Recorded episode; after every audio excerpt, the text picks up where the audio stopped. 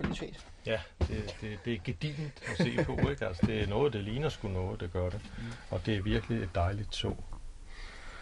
Og vi kan få mange mennesker til at køre med det, ikke? Så det, det er altid os.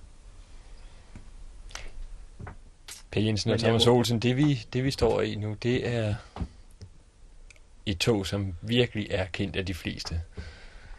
Ja, det er sølvpilen MA 460, bygget i 1963 og mo- moderniseret og ombygget senere hen. Og været i drift helt op til 1989, så vidt jeg kan huske. Ikke? Det var vel DSB's første tiltag på, for, sådan for alvor at være moderne. Ja, det kan man måske godt sige, men det er efterfølgeren til de originale lyntog, der kom allerede i 30'erne. Og dengang i 30'erne, der var lyntoget DSB's topprodukt. Og man anskaffede i alt otte togsæt dengang, som var baseret på det bedste af, hvad dansk teknologi kunne præstere. De hed MS og MB. Men sådan op i løbet af 50'erne, så havde de måske lidt svært ved at leve op til deres image som DSB's mest komfortable og fornemme tog. Og så begyndte man at overveje, hvad man så skulle stille op. Så besluttede man sig for at kigge så rundt omkring i Europa for at se, hvad der fandtes af moderne tog, som man kunne anskaffe som erstatning for de gamle danske lyntog. Og på det tidspunkt, omkring 1960, der havde man som et samarbejde mellem nogle forskellige jernbaneselskaber opfundet et system, der hed TEE-togene, som bestod i, at man havde nogle motortogsæt, der mellem Europas storbyer kørte afsted i, hvad man dengang synes var en afsindig fart og med en meget høj komfort. Og der var øh, to togtyper, som DSB især så på. Det var det tyske TE-tog, og så var det det hollandsk-svejtiske TE-tog.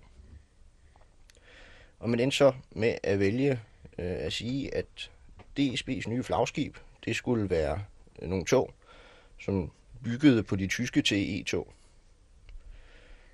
Og så øh, bestilte man de første af de her MA-lyntog. Der er tale om et øh, tog, som ligner de tyske TE-tog meget, men det er så tilpasset danske forhold. Blandt andet så skulle det kunne køre ombord på færgerne, så man var nødt til at lave dem sådan, så de kunne deles midt på. Færgerne var jo ikke så lange. Der var også forskellige andre tilpasninger, man lavede, for at man kunne få et tog, der kunne køre herhjemme. Men der er ingen tvivl om, at man fik et tog, som var øh, komfort, både sæderne og hvordan toget gik i sporet osv., øh, var meget, meget flot dengang. Det der DPD tog, det er jo også lidt tragisk i den her forbindelse, fordi der findes kun et halvt tog tilbage.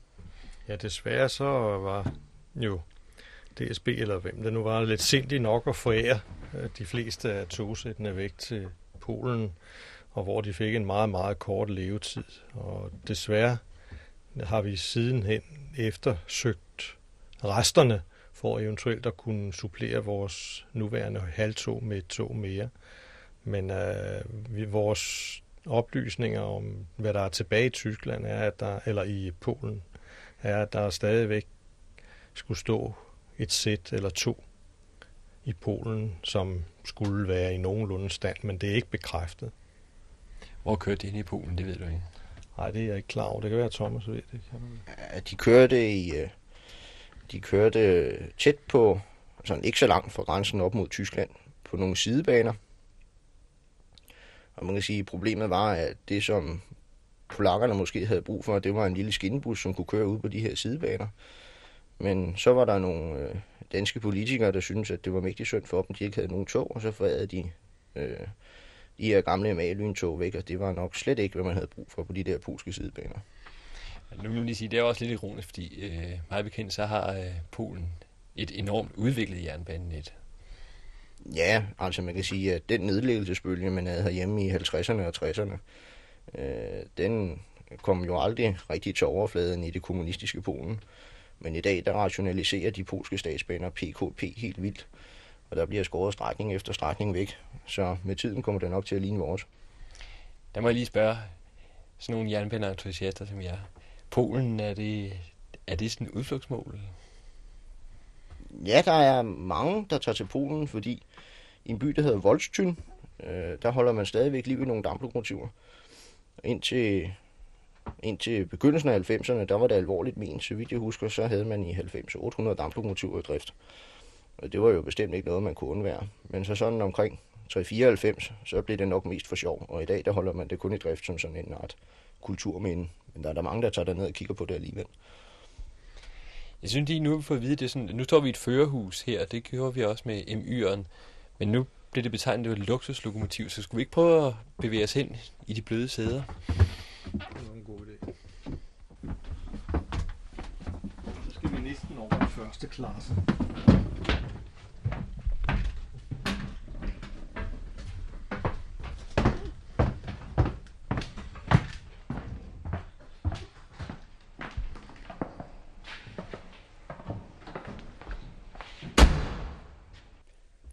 Nu står vi så i konferencerummet i Sølvpilen, som kom til at hedde. Det er Børge Mogensen, er det ikke? Det er Børge Mogensen ja. Og de har jo været væk fra øh, det her togsæt i nogle år, hvor de stod på direktionskontoret på Jernbanemuseet.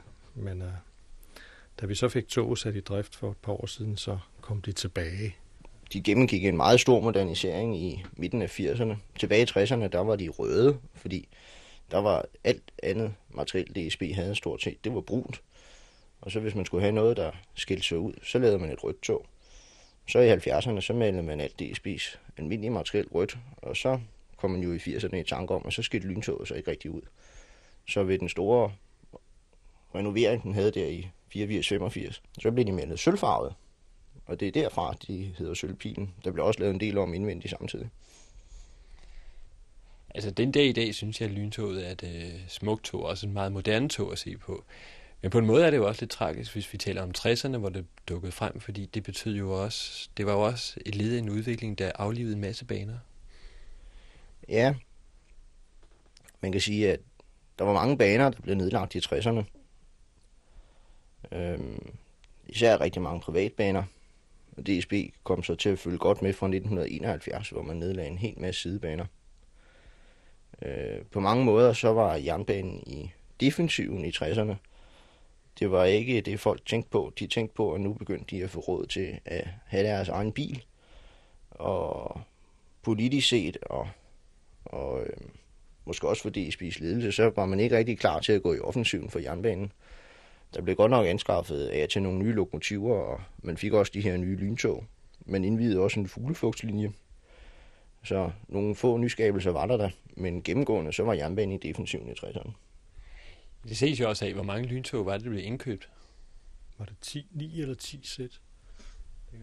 Ja, jeg tror, man havde 10 plus en reserve. Ja. Ja, til sammenligning så bliver det jo mange IC3-tog, er der så? Ja, der er 92.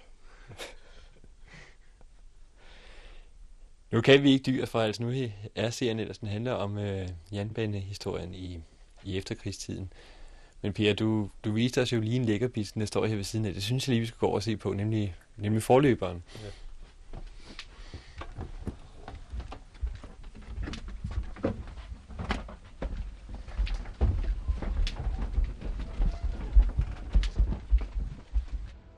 Det her, det er jo så fællesklasse jo ikke.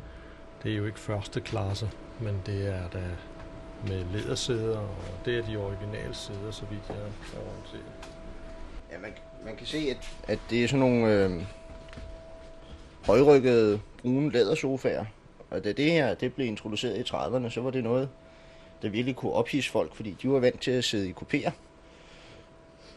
Og så ved de senere udgaver af lyntoget, der fik man sat sådan nogle træplader oven på sæderne, sådan, så det nærmest blev sådan nogle små båser, man kom til at sidde i. Og det er jo sådan noget med mode også for øvrigt. Det skal vi ind på, at øh, samtidig skal der være kupéer, samtidig skal det være de åbne. Altså noget, som personligt irriterer mig meget, det er de åbne IC3-tog. Jamen, det vil jeg give dig fuldstændig ret i, fordi at øh, min oplevelse af, når man kører i tog, det er, at når man sidder i storrum, hvor der sidder mange mennesker, har man vanskeligere ved at tale med sin sidemand, end hvis man sidder i en vogn med kupéer. Og det er jo meget symptomatisk i dag, hvor vi gerne vil have mange mennesker med ud at køre. Øh, altså hvor jernbanen vil have mange nye kunder, at øh, man kan ikke tilbyde dem øh, forskellige ting. De kan få lov til at sidde sammen med alle de andre, der rejser. Og det kan samtidig være irriterende, når nogen sidder og diskuterer højrystet på den ene side, og man måske gerne vil læse i en bog eller sidde og slappe lidt af. Der var det bedre i en kupévogn, så kunne man da, hvis det var, man ikke passede med de mennesker, der sad i den kupé, så kunne man flytte en kupé eller to ned, hvor det var bedre at sidde. Er det rigtigt, at hørt, at IC3-togene de faktisk er bygget, så man kan, man kan lave dem om til kupé-tog? IC3-togene er på mange måder en genial opfindelse. Øhm, al teknik og al indretning er lavet efter sådan et modulprincip, så man bare kan udskifte, hvad man har lyst til stort set. Øhm, så man kan da selvfølgelig godt ombygge det til kupé-tog. Men det har DSB nok ikke den store interesse i, fordi så kan man kun sidde tre i bredden, hvor man i dag kan sidde fire i bredden, så der vil jo ryge en fjerdedel af pladserne. Ja, det er nok det, som gør sig gældende med indretningen af tog i dag. I det hele taget, det kan vi også se på de dobbeltdækkere, som man har lejet. Det, det drejer sig om, det er på en vis eller i en vis togstørrelse kan have så og så, så, og så mange passagerer med, så at man har mulighed for at transportere flest mennesker med færrest mulige ressourcer.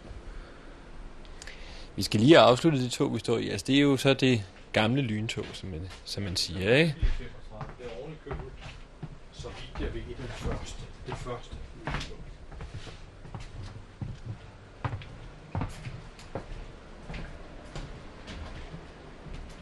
Vi bevæge os en tur i førerrummet. Det er noget af en, en øh, oplevelse, fordi dengang der tænkte man ikke så meget på øh, personalets komfort.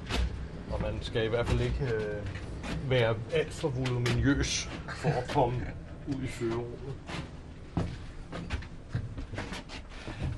Ja, lige så det tredje førerum, er i. Nu, bliver det, nu begynder det godt, jeg har en lille båndoptagelse. Ja, førerrummet her er jo øh, efter datidens forhold måske rimeligt nok. Det var i hvert fald væsentligt bedre end at stå på et damplokomotiv.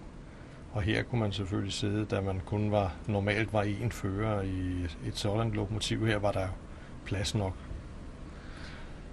Men alligevel, hvis vi tænker på komforten i de nye EC3-tog i dag, så se den pind, man skulle sidde på for at, at føre et sådan tog. Plus, at man havde de to motorer lige Jeg skulle lige have pinden. Det er en, Ja. det er en lille kontorstol nærmest. Ja, nærmest. Hvor motorerne ligger lige bagved, der har været, og der er overhovedet ikke nogen isolering, så der har været en farlig larm her. Og de motorer, de er der stadigvæk, men, og det er de legendariske Frix-motorer. Ja, de er bygget hos Frix. Men de ser alle talt lidt sørgelige ud. Ja, de er nok ikke i den allerbedste stand, men uh, det er muligt, da det er jo en gammelkendt teknologi, at renovere dem, så de eventuelt kunne komme ud og køre igen. Ja, for toget her kan ikke køre. Nej, det kan det ikke. Det kan, det kan trækkes, men køre ved egen kraft, det kan det altså desværre ikke. Men nogle håber, at vi inden for en periode på 10-15 år vil få mulighed for at sætte det i stand, så det kunne komme ud og køre igen.